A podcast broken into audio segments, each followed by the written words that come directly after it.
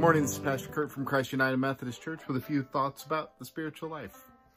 In this passage from John chapter 5 that I'll be reading in just a moment, um, it talks about healing.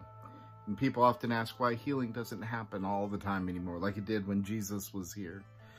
And the reality is healing happens a lot more often than we recognize. And sometimes we get to be a part of healing people by encouraging them, by lifting them up, by helping them. So where do you see healing happening around you?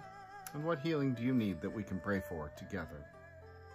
If you want to know more, please check us out on our private Facebook group or on our YouTube channel. The link is included. God bless you and thanks.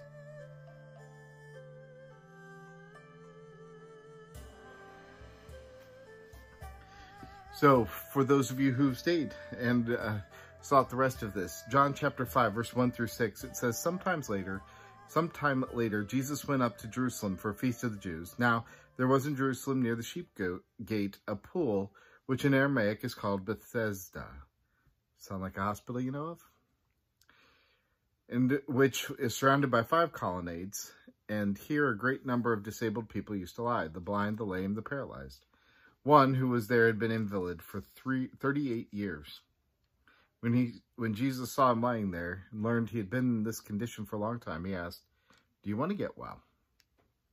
Sir, the invalid replied, I have no one to help me when the pool, uh, get into the pool when the water is stirred. While I'm trying to get in, someone else goes ahead of me. Hmm. So, it's God's word for God's people. Let's say thanks be to God part of what's going on in this passage is Jesus asking, do you really want to be well? And if we're really honest, there are people who don't. There are people who um, either don't think they can be or I had, I had one person I worked with um, who in chaplaincy it was was struggling with some health issues and uh, depression among those and as as her doctor, uh, you know, interviewed her, he found out how much alcohol she was medicating her pain with. And he said, you know, that could be the problem. And she replied, well, uh, I'm more interested in drinking than I am in getting better. So, you know, that that self-medication was was part of her sickness. And she wasn't going to get better as long as she did it. I'm not saying that everybody who's who drinks is, is uh, self-medicating in this person's case, it was. So, so what do we need to be better? Part of it is we need to want to. How many times has the doctor said, you know, if you want to be better, you got to change your diet. And people are like, oh, no.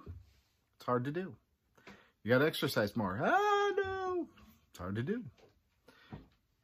There are some things like cancer, um, diabetes, you know, some things that we can't do much for. And we do the best we can.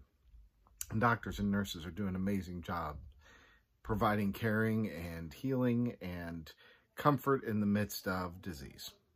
So there's there is healing happening all around us. And sometimes healing doesn't happen because we're not willing to do the things that need to happen for healing to be made possible. And there are some tragic situations. Children who are born and and have birth defects. It's it's hard. It's heartbreaking. One person once said that the act of God is not in the tragedy. The act of God is in the people showing up after the tragedy or in the midst of the tragedy. That's how we have miracles. People showing up to walk alongside those who are hurting and broken. I pray that you will be one of those. In the comments, if you want to leave a way we can pray for you, we'll be happy to pray with you for that which needs healing, whether grief or loss or whatever else. Let me pray for us. God, bring what healing you can into my life and help me to bring that which I can. And help me to be healing for others who are hurting. In Jesus' name, amen. Hey, thanks for being with us today. I'll see you again later this week.